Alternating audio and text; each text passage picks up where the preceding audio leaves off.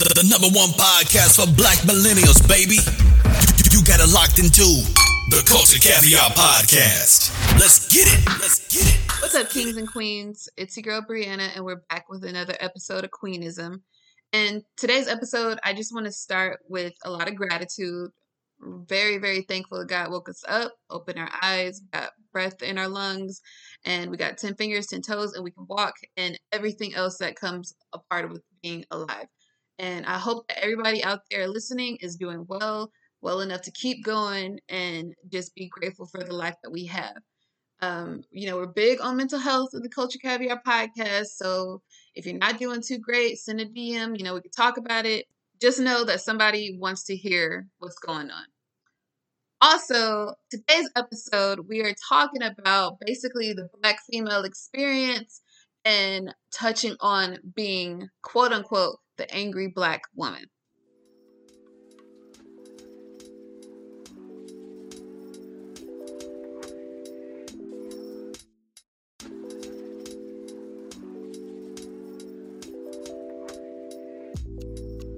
Now, we all know what this stereotype is. Where the hell it came from, we don't know. It was probably some nigga from back in the 60s named Leroy who got pissed off at some woman called just an angry black woman, and it took storm. Now, like I said, I don't really know why we're pretty much the only race of women that gets scrutinized when we're passionate or upset about something, especially a very validated emotion of anger. When guys get upset, black, white, Asian, Hispanic, they punch a wall. Oh, that's just a man. He's just getting out his anger. But when we're upset, you know, we can cry, we can just do any. Oh, she's an angry black woman. You know, she's just upset. She's mad about something. You know, they're always mad at the world about anything. Why can't our feelings be validated as well? Any other woman of race, or excuse me, any other woman, white woman, Asian, Hispanic, anybody, their feelings are validated. But black women, we've gone through so much shit in the centuries that we've been here. Anything, anything that we feel the slightest elevation in our emotions, she angry. Yeah, I'm I'm angry. And I'm not always angry. You're not always angry punching walls. Like, you know, if I want to slash a tire too, that's my business. that's, that's definitely my business. But it's just something that I was speaking to one of my friends about. And she said that she was having a conversation with one of her cohorts in the graduate program that she was in and her friend was like, "Oh, why are you so angry? Why are you upset?" And this woman, she's not black, she is Middle Eastern. So, of course, she doesn't understand the jab that that definitely is towards my friend being a black woman. And she repeated it. She's like, You're being rude, you're being angry, you're being hostile. And I'm just like, What the fuck is her problem? And naturally, she doesn't understand, like I said, how much that can hurt.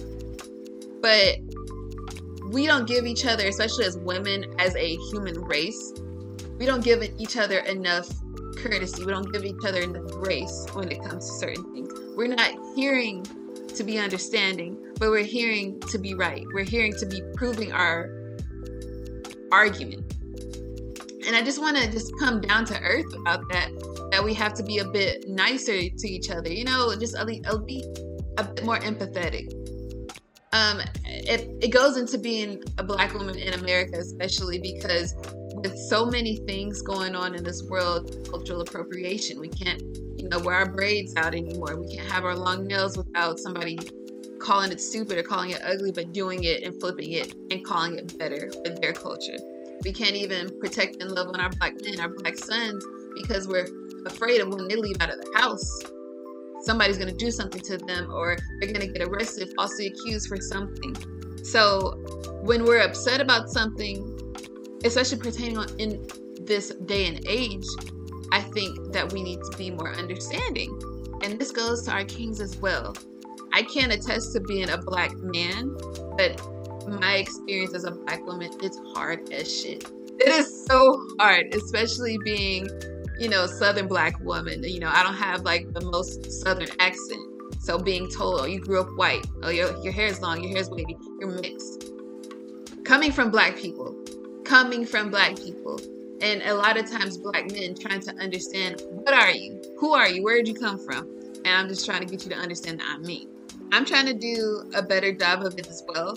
I can be very much the type of person that wants to fix a situation instead of just listening. And I need to be more of an understanding, empathetic person. But like I said, I recognize my issues and I want to do better.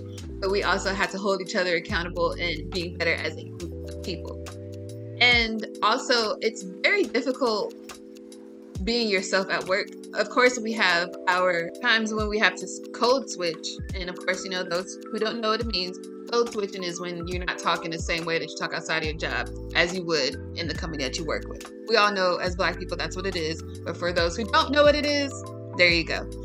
But it's also very hard trying to be comfortable with yourself in the workplace, especially if you're sometimes one of the only black people I know for myself, sometimes I have to, in jobs that I've worked with or worked in, I had to kind of like stifle my personality in the beginning because I'm not abrasive, I'm not loud, but when you're around people that aren't used to black women or black people in general, you know, they're getting comfortable with you. And unfortunately, that's how it is. You know, you see me coming in every couple of months, sometimes every couple of weeks, different hairstyles. Oh my gosh, what did you do? Like, how long did that take you? But what's how is this new?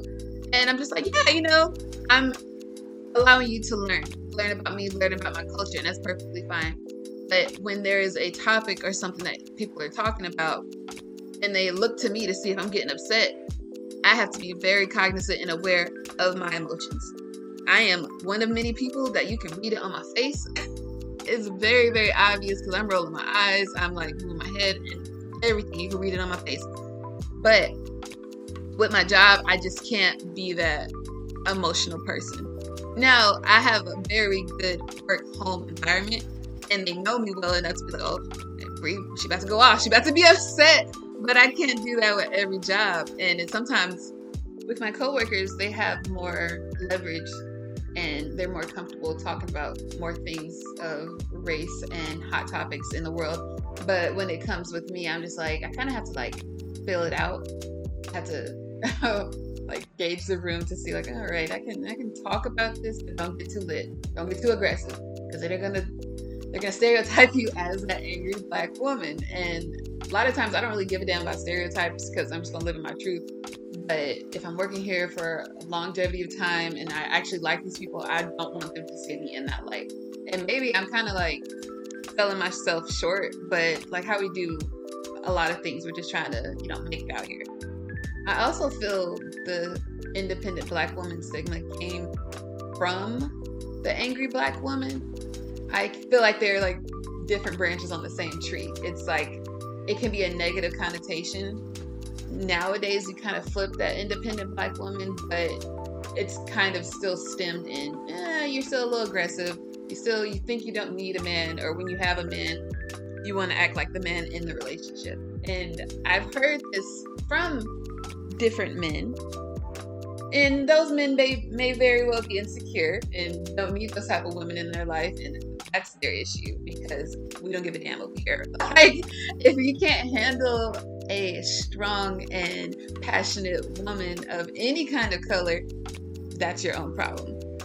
One thing that I'm really proud of, especially within the culture of the Black African American community, uh, women's voices were very much stifled in history, but we changed it and we flipped it. We have representatives. We have now a biracial black African American vice president. My personal favorite way that we use our voice is poetry. I'm very, very big into poetry. Of course, Maya Angelou, Nikki Giovanni, Alice Walker, just to name a few of my favorites. They turned the voice that was stifled or silenced into representation of the black voice, the black female voice, especially in a lot of your work. And even in today's society, we have a lot, even not even just entertainers, but just to name a few of my favorites, you know, you have your singers, your rappers, your people in production, Issa Rae, for instance, Lena Waithe, Shonda Rhimes. Shout out to Shonda Rhimes because I just got very hip to How to Get Away with Murder. Love her. But those are just a few of my favorites because I'm big in entertainment, film, and television. but it's so many other women out here doing nonprofits, doing organizations, and being a part of things to get our voices heard and get our voices out there and to explain the experience of a Black woman or African American person in general. So, in a nutshell, we're breaking down that angry Black woman stereotype because it is protect the Black woman, protect all women, but we're talking about the Black woman. So, that is pretty much all I have for today's episode of Queenism. Like y'all know, go to the pages if you have anything that y'all want to talk about or hear on the Queenism segments. I hope y'all have an awesome day. And until the next episode of Queenism, Kings and Queens, stay blessed, black, and highly favored. If you know the Breakfast Club, you know where I got it from. Appreciate it. Thank you for listening to the Culture Caviar Podcast. Be sure to check us out on IG at Culture Caviar Podcast and Twitter at Culture underscore caviar. Be sure to subscribe and leave us a five star review. We'll see you here next time.